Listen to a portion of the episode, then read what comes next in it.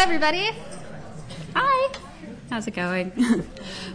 My name is Nina Mamikunian. I'm the librarian for literature and theater and dance here at the UCSD Library.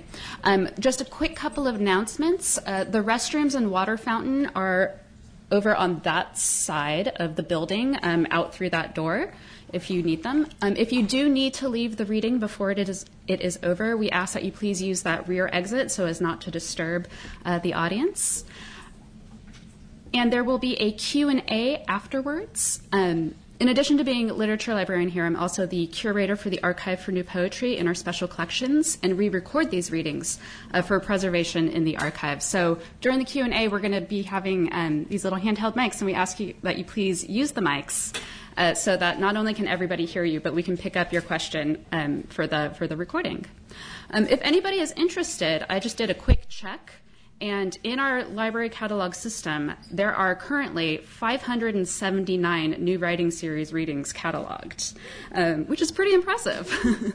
you can listen to, um, I believe it's 143 of them um, streaming online. So while you're working out, while you're walking to class, while you're sitting in traffic, um, please fill your life with poetry and writing. um, welcome, and we're very, very excited to have the new writing series here. And with that, I will bring up Professor Brandon Som.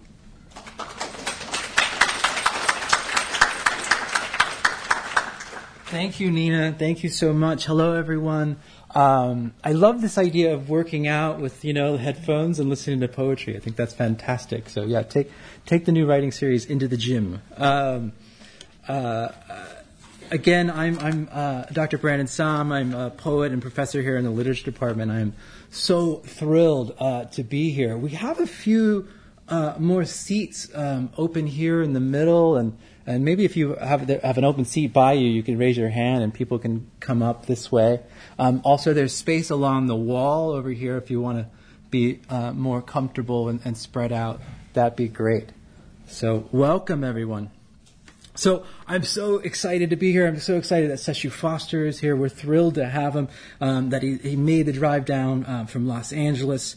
Um, Lucas Baylor, uh, our uh, graduate student in the MFA program, is going to be introducing Sesshu uh, uh, this evening. So uh, I'll step out of the way in a minute, but I just want to make a couple announcements. First of all, I want to remember this too. If you have one of these, if you could just shut it off or anything that beeps or buzzes, if you could turn that off, that'd be uh, so wonderful. Thank you. Just a few announcements of some really wonderful things coming up. It's a big week here for the literature department. We have Sesshu Foster tonight, and tomorrow we have a day long symposium uh, in the literature department, uh, rethinking ethnopoetics and the legacy of uh, UCSD Professor Emeritus uh, Jerome Rothenberg. Um, so it's a day long symposium. There's a couple sessions, one in the morning, and one in the afternoon, and there's more details up on the literature uh, website. And then, as part of that symposium, later on in the evening, uh, Pierre Joris is going to be reading for us um, in uh, my classroom, actually, or our classroom. There's some of my students here um, with us today. So that's going to be in Pepper Canyon Hall in 122. So we're opening that up to the campus and inviting you all to come uh, for that reading, uh, the poet and translator and essayist uh, Pierre Joris. And also, looking forward to future events uh, uh, for the new writing series, we have Manuel Paul Lopez, an amazing poet and writer, uh, is going to be here in November, and Marilyn Chin uh, will be here celebrating her uh, new and selected, uh, I think, just out this month on Norton Books. So we're really thrilled. Also, um, a, a, bit of a celebration and also an apology. This is Sesshu's newest book, and I believe it's uh, in part what he, will be reading uh, from this evening. Uh, normally, we have the bookstore here selling copies, but unfortunately, the bookstore was unable uh, to bring the book with them today or, or, or to get books. So I, I want to plug the book. Uh, uh, you know, the, these readings are, are, are, in part a celebration uh, for the spoken word, but also for the printed text. So uh, this book is uh, available online. Please find it. Please seek it out. It's such an important text, and you're going to hear from it today. So uh, please, please get online and, and, and, grab a grab a copy for yourself. Um, okay, I think that's it for me. Thanks for being here, and please welcome Lucas Baylor.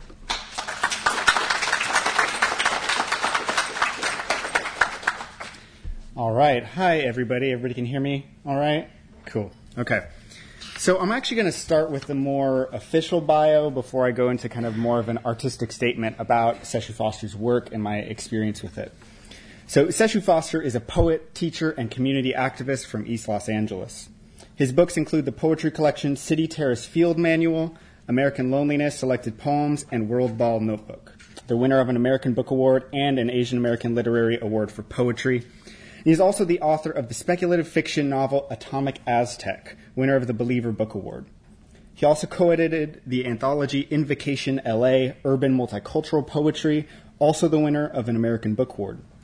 His most recent projects include this year's City of the Future. Again, I recommend you get it, uh, published by Kaya Press, and last year's chapbook Praying Mantis from Business Bear Press.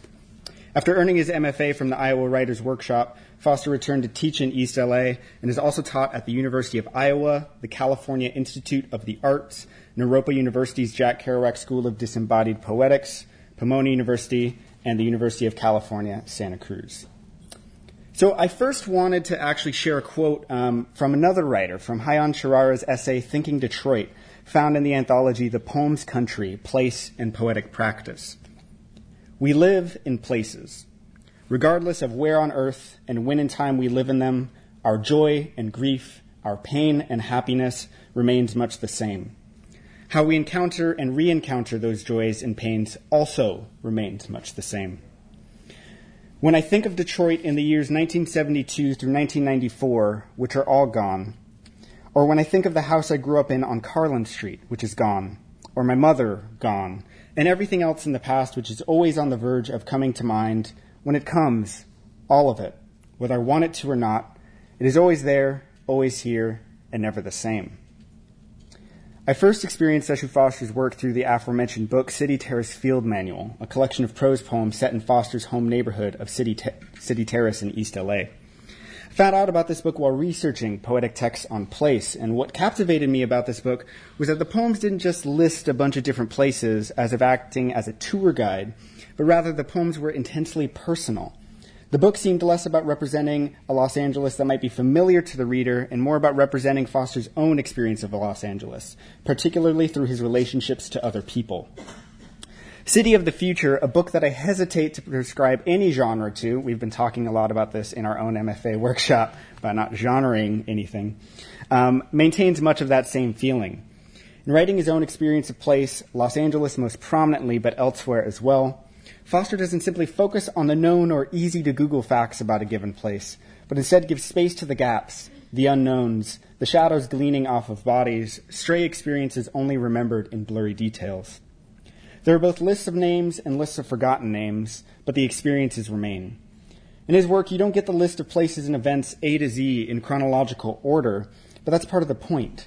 City of the Future represents the necessary honesty in writing about a place, about a life, it's about putting down the details of experience that spread themselves throughout a day, a year, a decade. City of the Future reminds us that writing and experiencing place isn't about writing or experiencing a list of tourist activities, lists of locations with no human experience to relay. What these lists of locations, of monuments, of institutions only serve to relay is an absence of the life lived in those spaces, of the people known in those spaces, of the human interactions in those spaces, of the histories of displacement in those spaces. Writing and living in places, Foster states, necessarily requires the labor of community building, of recognizing the work done before you ever even arrived somewhere. Looking at a community as a blank slate that's only missing you feeds what Foster focuses on as the apartheid imagination and relies on an understanding of place absent of the people who have worked to create community and those who have been displaced from it. As we see cities such as Los Angeles become further gentrified and thus see the further displacement of people, ignoring such realities also serves to support the apartheid imagination. So, in focusing on all of these people and experiences, in representing his home community as he knows it and has lived it, Foster's work directly confronts that apartheid imagination, and he writes, I place this line in front of it, saying my whole life has been against it, and the rest of my life will be against it. To return to Charara's quote, everything about one's experience of a place or the people in it may not be the same or even present anymore. But as Sesshu Foster writes in the piece Mother's Day Night in City of the Future, certain moments memories, sensorial details, even if they're gone, rise behind the daylight, like a mole rub between two fingertips, like a big river coming around a bend in the dark. Everybody, please welcome Sesshu Foster.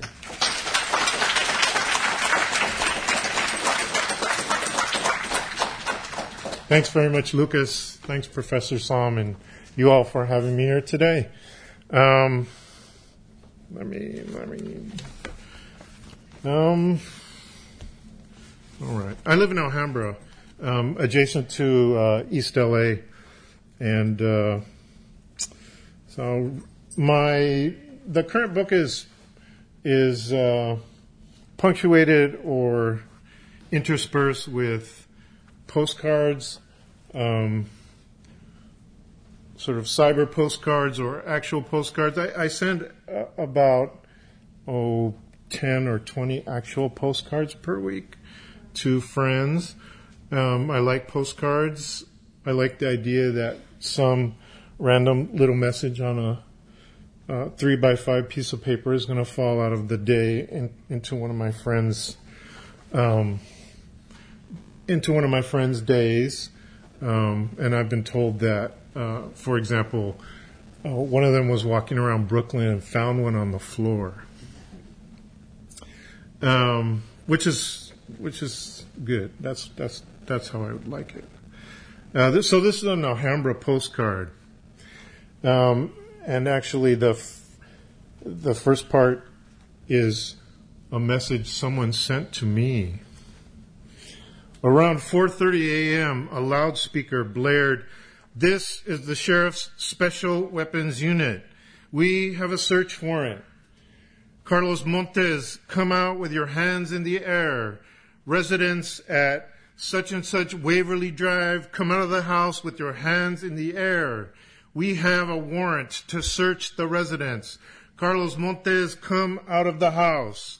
Repeatedly, for nearly half an hour. Then they smashed in the front door, Fallujah style.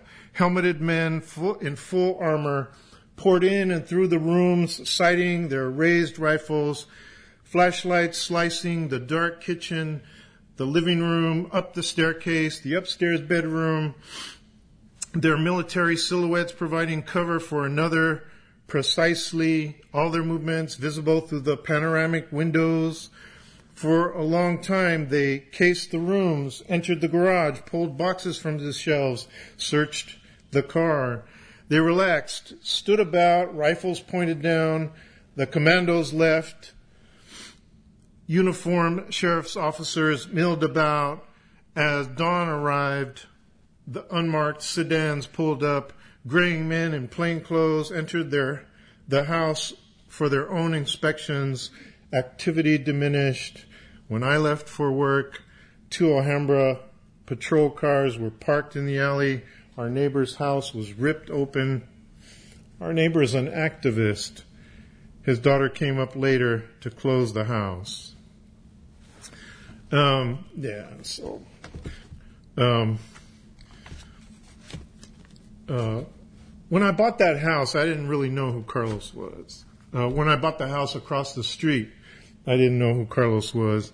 Um, I took a bunch of my students to a MECHA conference at uh, Cal Poly Pomona, and they were showing the PBS documentary Chicano on to to the conference attendees, and I was like, "There's my neighbor." um, yeah, I didn't know he was co-founder of the Brown Berets, and that there's there's an actor in the movie Walkout who plays him as a kind of loudmouth agitator. Um, all right. Um, okay. A couple pieces about City Terrace, um, where I grew up, where my mother still lives. And uh, um, this one kind of spans, this is a piece from the longer titled poem which which kind of spans the time between uh, my book City Terrace Field Manual, which was about growing up there, and uh, and later years, um, and, it's um, it's about a reading that I gave at Cal State Dominguez Hills. So big crowd at Cal State Dominguez Hills backed out the door, standing along the walls. They were still entering. Foggy spring night, 2011 in Southern California. I had some vague idea of what to do, what I was going to deliver. I had a couple of my books on the podium with a piece I'd read at Santa Cruz for a big crowd that went for it. Night fell against the windows of those big academic halls. As usual, I had one ear pressed to the ground. I had one ear open to pick up the vibe from the crowd. As I read, I tried to hear inside me some rhythms, whether they laughed or went silent. I tried to roll out useful information with bright notes of energy interspersed with a few laughs. I got some of it. A lot of questions afterward, a good sign, with a line of people with books to sign. I got it done. Somewhere down the line, a shiny haired, skinny rockero stepped up to deliver me a letter, one arm covered in Christmas colored dragon tats. I probably stepped back in shock when the kid said it was from his mom, daughter of a murdered woman I wrote about in a previous book. The kid said the letter was from his mom to mine, writing to thank her for her kindness to the family after the murder. And probably this happened when I was around 13 or 14. His grandmother was found in a car, shot behind the supermarket after she ran away, they said, with a man. When I put it in a book, I pictured the kind of ramshackle beige Dodge station wagon our families drove in those days. I thanked him and put the letter in my pocket, very grateful he wasn't jamming me up with a bunch of hard questions. Just a kid, I might have said. But he was just delivering the message. That message rode so many years out of the past and pressed the right side of my chest. I'd stood on the steps and looked up as she opened the door whomever I was asking about, maybe Oscar or his brother, wasn't home. I was surprised, shocked then as now, by the lack of anything like interest or kindness or warmth in her eyes, though maybe a smile had faded from her face. I always thought it was because of what women in the neighborhood said about her that she was unhappy because she was ill. She turned away and shut the door after 40 years about the street lamps of the foggy parking lot, dark night hung like a black dress. And then there's a little coda.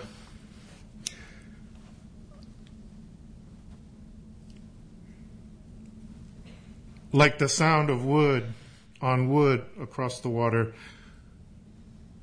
like lights obscured as you look at them from a boat like the sound crossing the depths, her voice.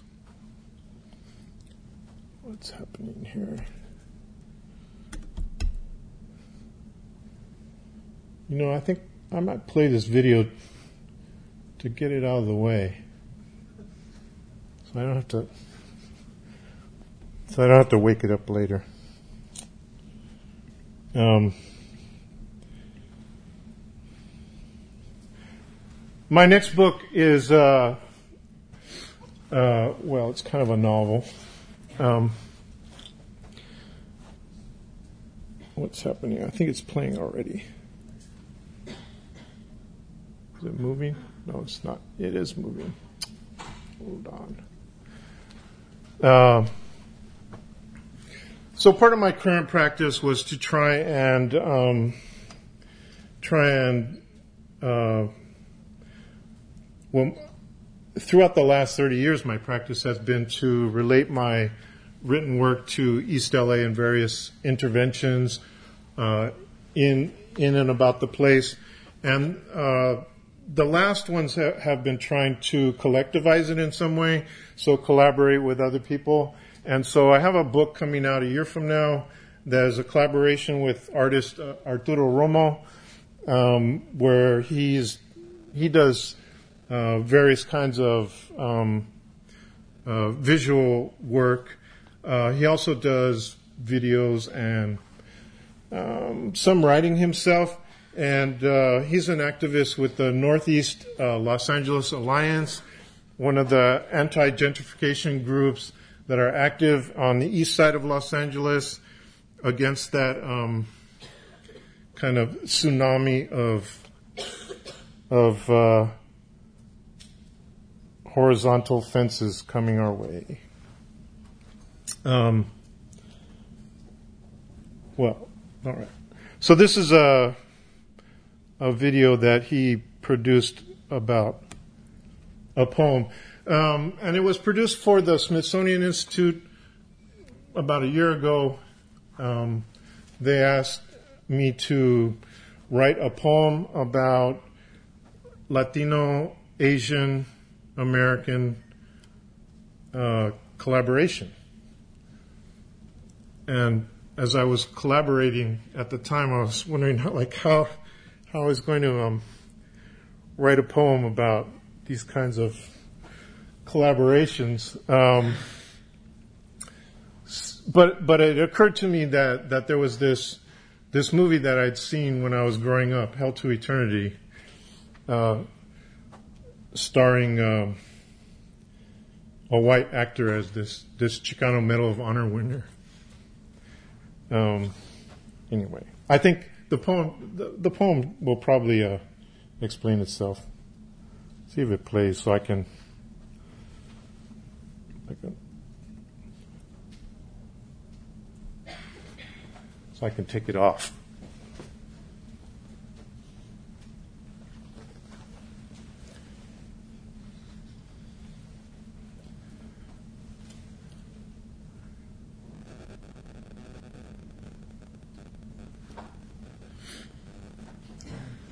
There's a grammatical error at the bottom that I was too ashamed to tell Arturo for the thousandth time to fix. Guy Galdon was born in 1926, raised in East LA, shined shoes on Skid Row until the age of 10.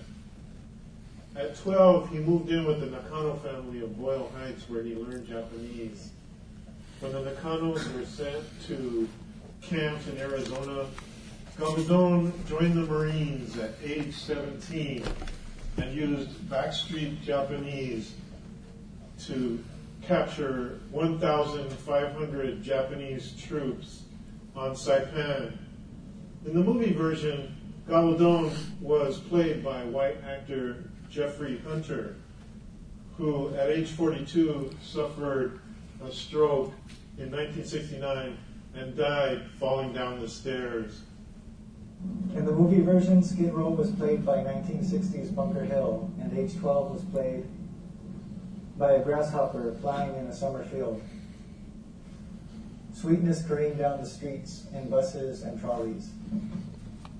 In the movie version, A Boy Shining Shoes was played by Route 66, and relocation camps were played by cars passing by. Packards were played by Dodges.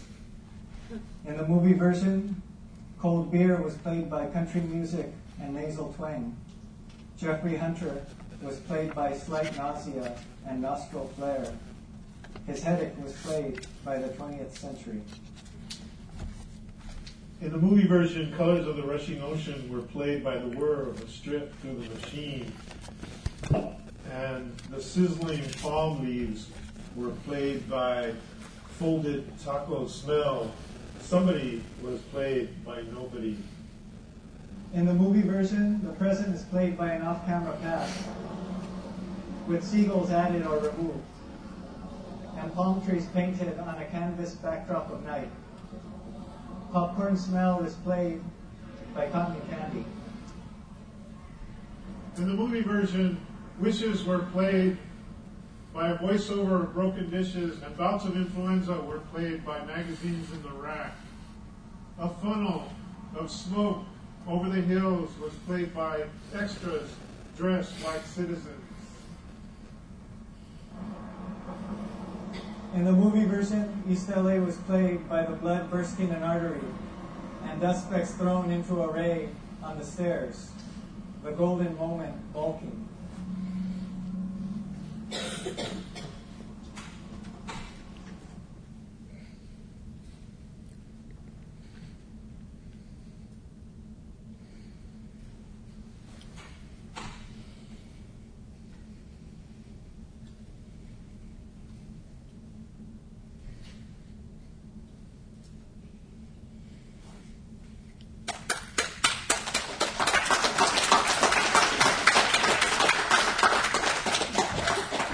Thank you. Okay. Um,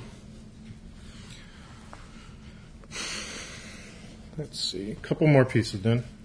Um, this this is a sort of essay. Um, I don't know. When I when I publish my work, the poets call it prose, and then the prose writers call it poetry. Um, I just try to thread that needle. Um, all right. Uh, at any rate, this this uh, essay was published by the Poetry Foundation, and then it went viral. And what that means is that I didn't get any money from it. That's what that means. um, all right. Uh, all right. Um, but it's addressed it's addressed to MFA candidates and, and college students. Um, so, how is the artist or writer t- to function in the community outside of institutions? One, all you MFA candidates, all you college students, AWP hangers on, all you high school students wondering what to do, which is the same thing as how to live, how to make a life, how to save your own life are you secret poets looking for support? Striving artists who need a job? What about you? Two, most of you will find yourselves outside of institutions. Three, dreams tell us the life of the mind goes on regardless, regardless of institutions or individuals. The life of the mind is a collective dreaming. The dream goes on whether or not anyone makes movies about it or documents it or hold conferences or seminars about it, the mind goes on. The institutional imagination with schedules and regulations, with tests and prerequisites, will be insufficient on the outside. In the broader world of completely indifferent and more democratic sidewalks, offices, transactions, atmospheres, it's true sometimes college provides the only encouragement working class students receive for creative thinking. But unlike academia, which scaffolds individual uh, efforts and conceives of art and writing as individualistic practice, the broader world is indifferent. Institutions fetishize rational discourse, operating on the level of rationalizations as if sitting around a conference table in negotiation has to be a major life skill for you. Perhaps not. An institutionalized aesthetic production process you may have formulated in academia may not work for you outside. You must get outside and feel all right producing some kind of creativity that can stand the daylight and the smog. You may perhaps object that the community lacks community. In fact, there seems to be people there who are actively hostile, perhaps violent towards art, dreams, poetry, etc. You may object that in academia, at least there are rules for discourse and behavior, and you don't feel exposed to that hostility. In the community that lacks community, some may feel hostile. There may be violence.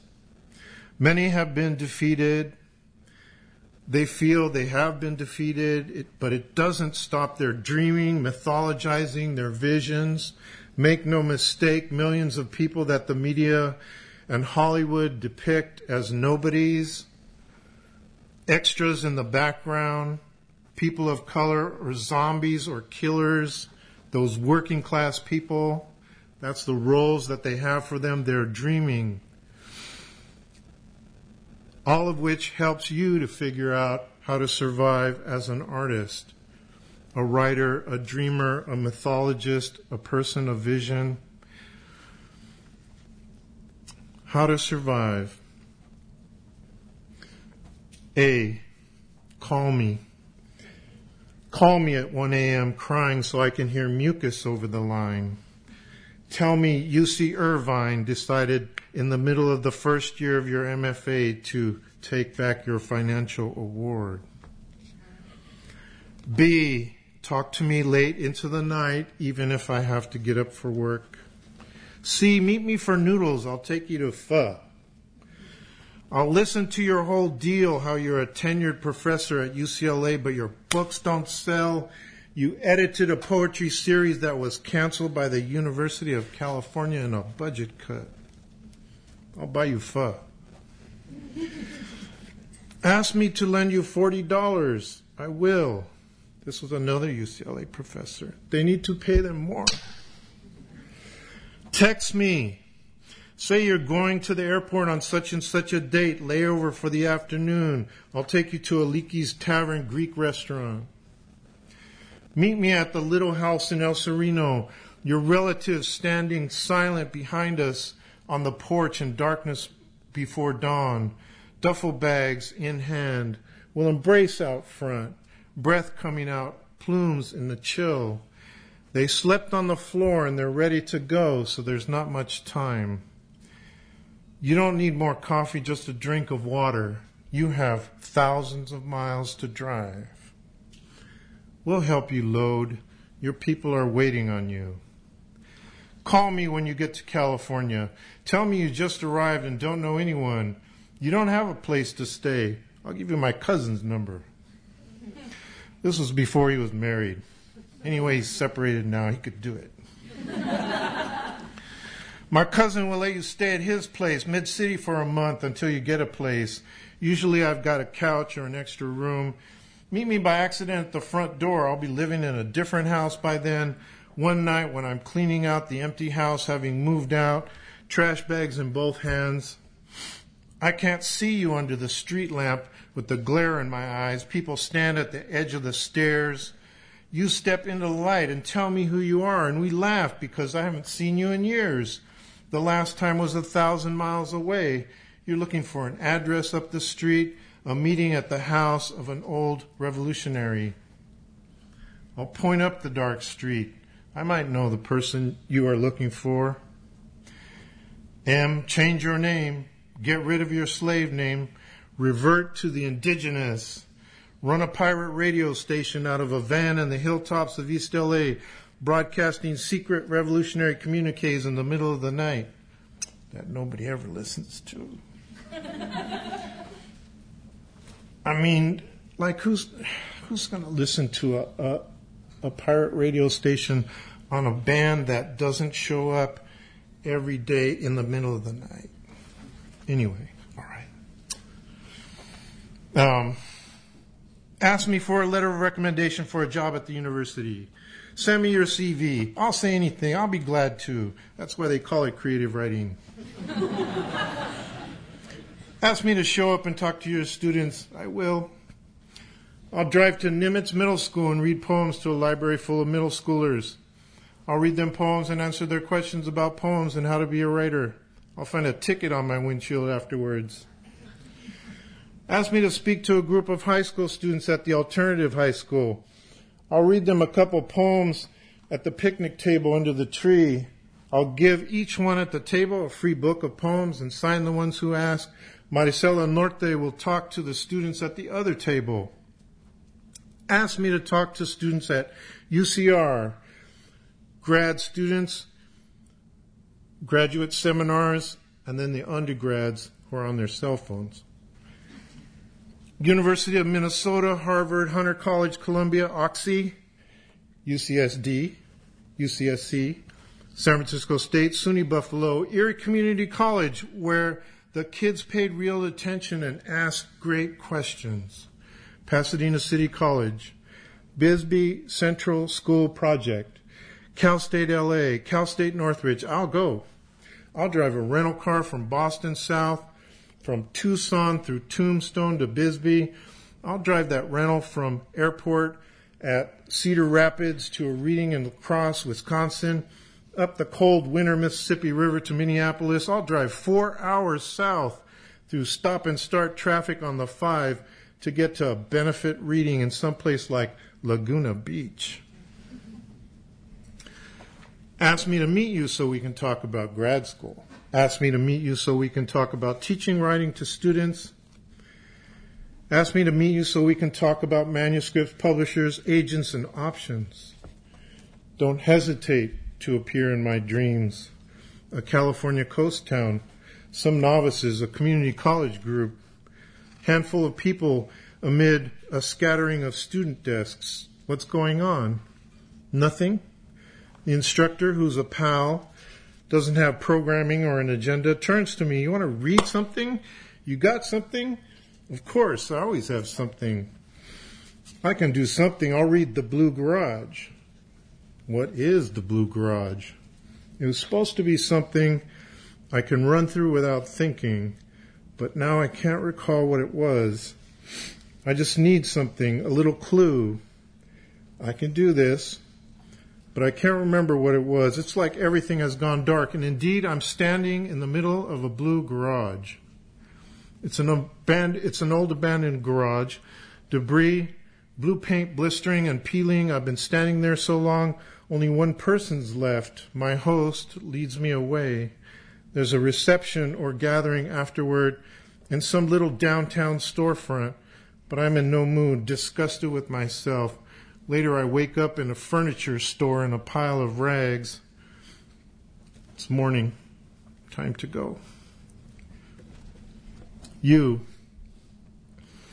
When you get old and sick, someone will put out the call. This person has been one of our best, one of our bravest, one of our toughest. They stood up for us. They spoke up for us. And now they're old and sick and need our help because it's true. You were brave and never stop. I'll cut a check. Though I have debt without end, I'll cut a check. W. Ask me what I do for a living. And when I answer, you frown with class bias. Really? That's what you do? X. Come over to my house and tell me you can't stand it where you're staying because the poet hosting you in LA fights all the time with her boyfriend. It's a house of pain. Talk to me about the poetry festivals you attend around the world and where can you read your poems in Los Angeles and how much how much uh, money can you get for your poetry? I'll tell you what I know about the festivals, small presses, gigs, the poetry business and you invite me to read poems in New Zealand as long as I pay my way. Why? Call me, leave a message saying you want me to look at your manuscript. Z. I'll be happy to look at your manuscript. Don't commit suicide in that motel in San Clemente. Don't treat other people like they're disposable, least of all yourself. Don't throw yourself away treat people well, be good to yourself, be at your best in your work, and you'll receive coffee, grants, awards, blurbs, introductions, couches to sleep on, beer, wine, meals, job offers, referrals, advice, sexual favors, puppies, flowers, photographs, poems, rides, money, fellowships, lessons, trips, tips, applause, passes, residencies, walks recipes, bicycles. Admiration and respect, hugs, stories, glimpses, visions, and, li- and gifts of lives that otherwise would never come your way. If you commit suicide in that motel room, you get nothing. One of the beautiful things about art is that it comes from you. It represents you in the crowd, it bears your handprint, it tells your story, it's personal in the indifferent universe. It's fun in grim times.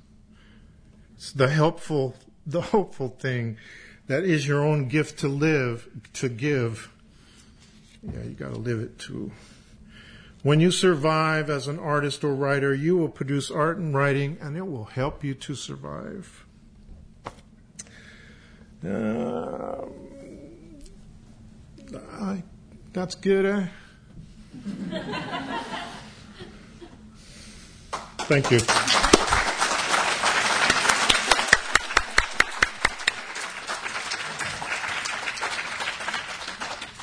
As we said earlier, we have the opportunity to ask questions uh, of Sesshu. Uh, we've got a, a few mics around the room with Mark and Nina with mics. If you could raise your hand, they'll come over with the mic.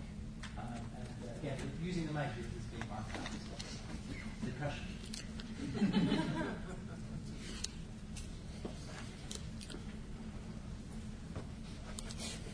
I shouldn't have said anything about the archive. Yeah, Judy.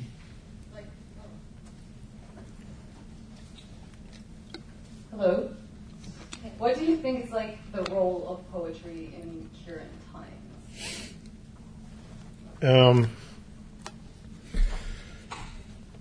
well, poetry is is a way really to uh, get at the truth in ways that um, fiction cannot. For example, um, fiction is all about you know once upon a time, and then it starts telling the story, and and so there can be a lot of truth in that story, but it's going to it's going to go that route. It's going to go into first this happened and then this happened and then next this happened and somebody said something and somebody else said something else. And so it's going to go all that way and it's not going to tell you in the first sentence. Um, and uh, in conversation, people are going to be euphemistic, they're going to be polite, they're going to, or polite or not, or they're going to uh, make some rhetorical uh, move that is appropriate to the situation. Um, whereas poems avoid all of those things and are not necessarily appropriate to any situation. Um, and so they can they can speak directly about the diciest kinds of things that uh, people are dealing with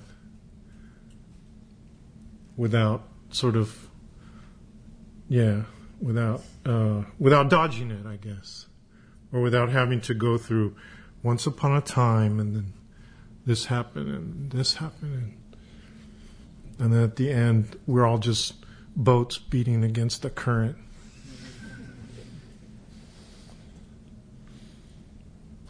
what else yes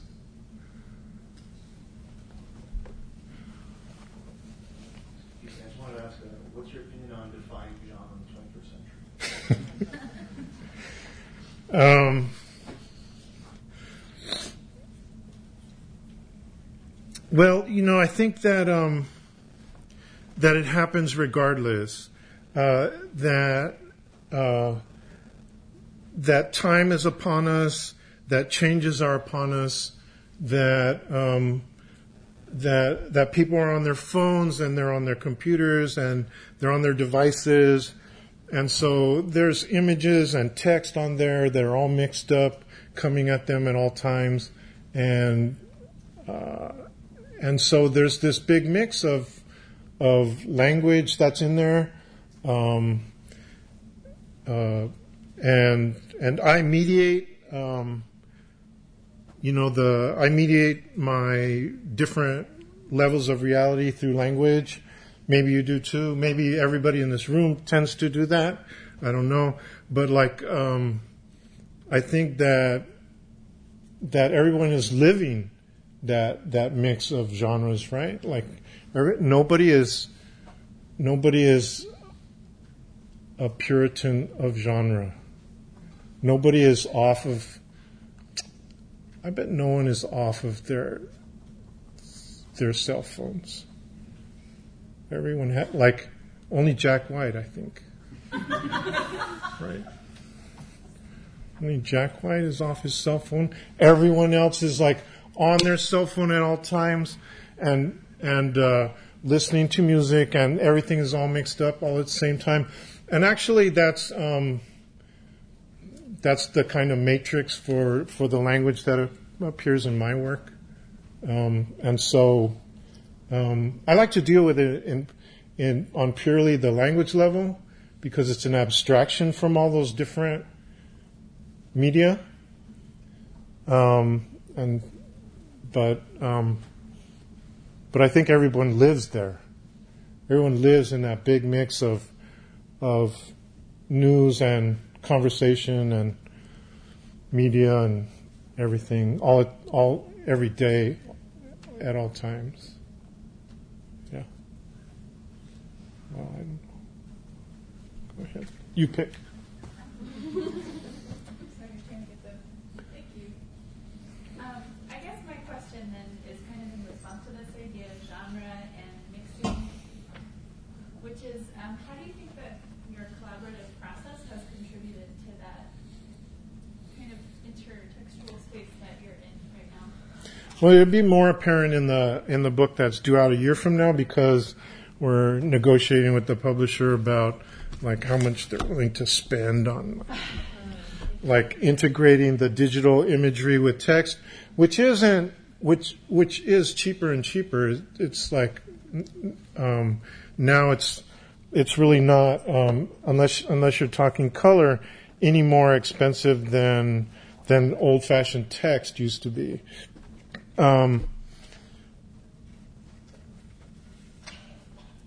can you repeat what like the the que- oh it was about collaboration. Um, yeah, the the um, the short answer is that it will delay you for years.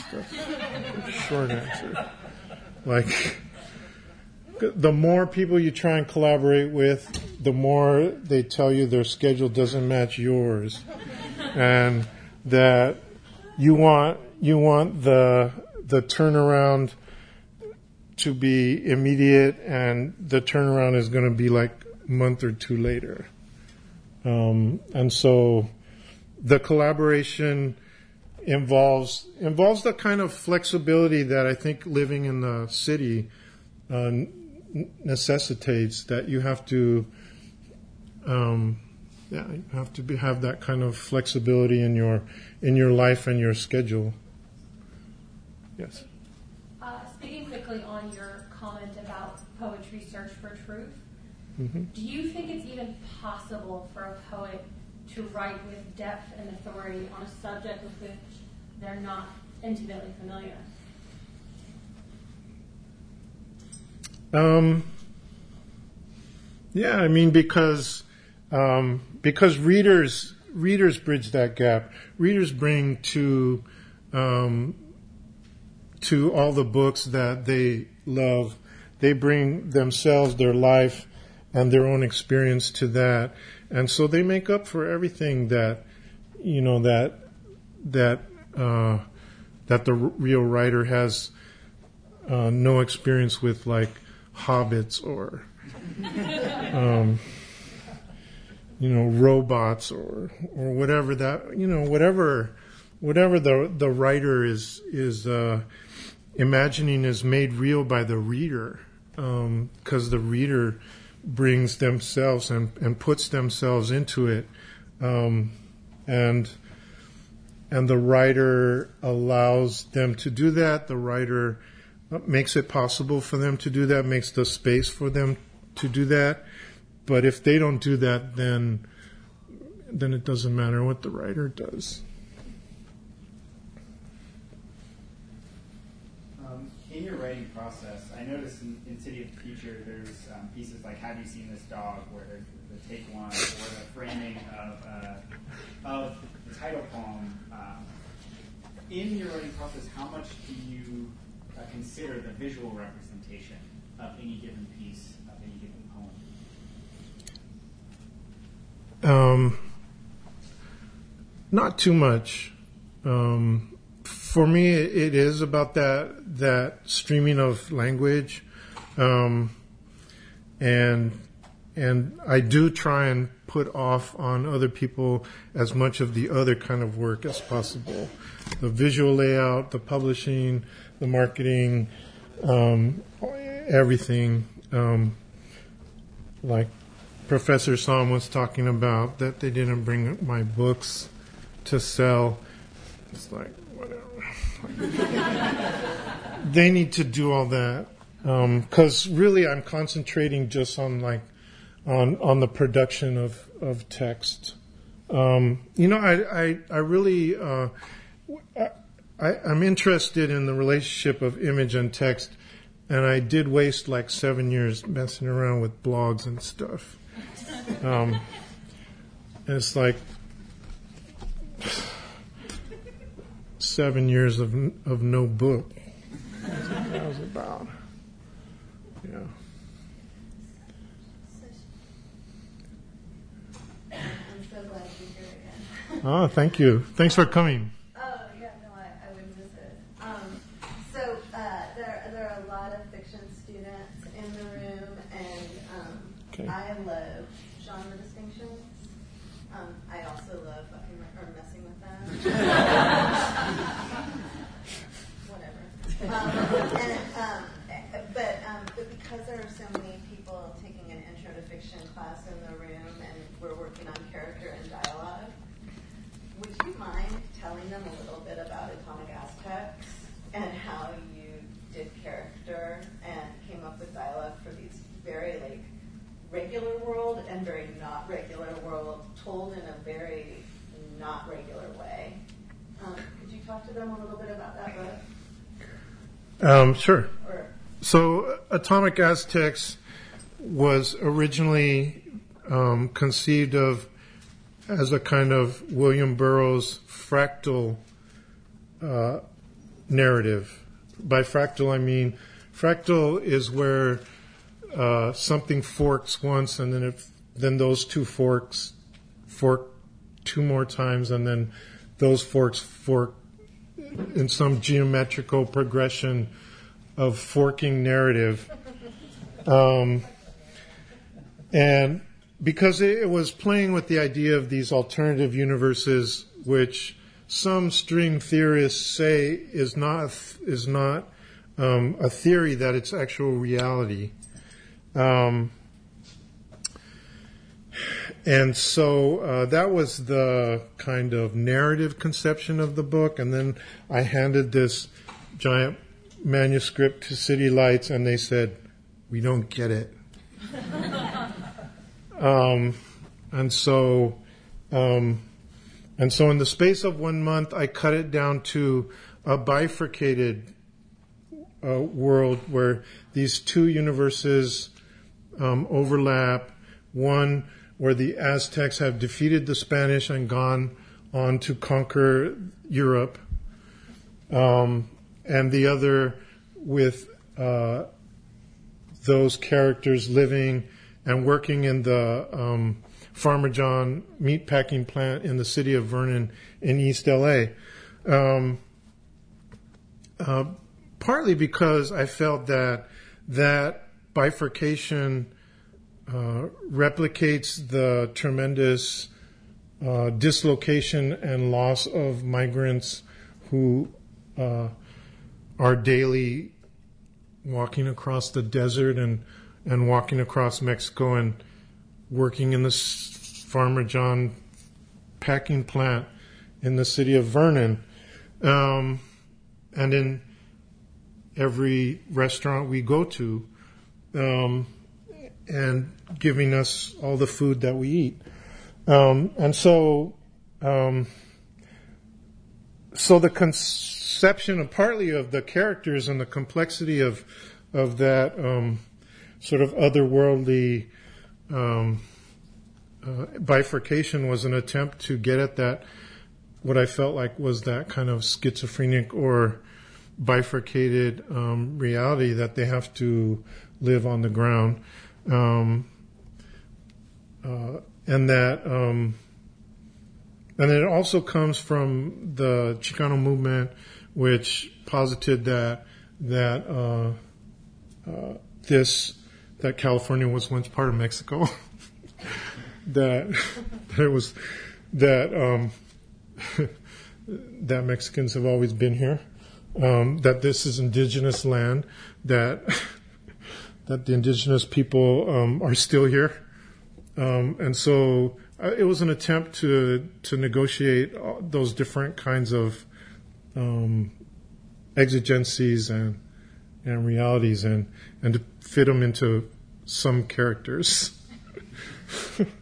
Like uh, articulate have the have the characters articulate that experience.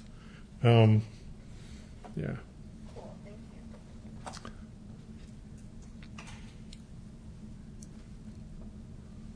Any more questions? All right, well, let's put our hands together and.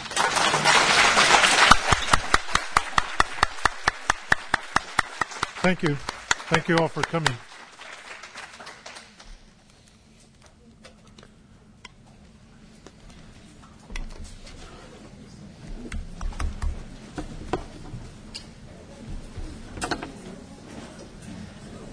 Thank you for that at the end of the day. thank you You have to run off to Thanks class. for coming. I'm not allowed to go to dinner because I have to teach.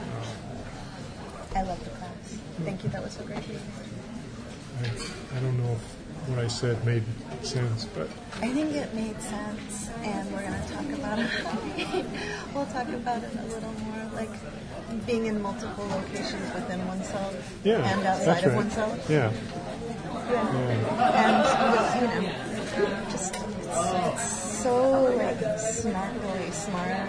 But the like, I just love that book so much. I love. I've been reading that book for years. Yeah. been a while since we've seen you In the human, Yeah, in the human yeah. form. I think I've seen like your little photo every now and then. Yeah. Yeah. Yeah. I'm back there. I'm here. I like. I go. I go between. yeah how are you doing I'm happy. yeah Yeah. I, today I'm. I think I saw a Facebook post about you thinking about music or something. starting a band again. Yeah. Yeah, I think it's actually like gonna. It's, it's, I think it's gonna happen. One of the people who was like, "Yeah, me," just got the ball rolling yesterday for reals. Yeah. So um, I think it's. I think this is a good time to be punk again. Thank you, Lily. I think I have to go from being ex-punk to re-punk. you know what I mean? It's like I don't feel like being subtle right this moment. Yeah. You know, Yeah, yeah. when I can get away with it. Yeah. Yeah. Well, maybe subtle is too polite. Yeah, exactly. I feel like yeah, we have to be polite a lot. Sometimes. And not, and we don't always. And I get to, we get to remember that. Yeah, yeah. Have fun at dinner. Okay. So, Thanks for coming. Oh no, I love your work so much, and I'm so glad you had a big crowd. Okay, see you back in the up there. Next time.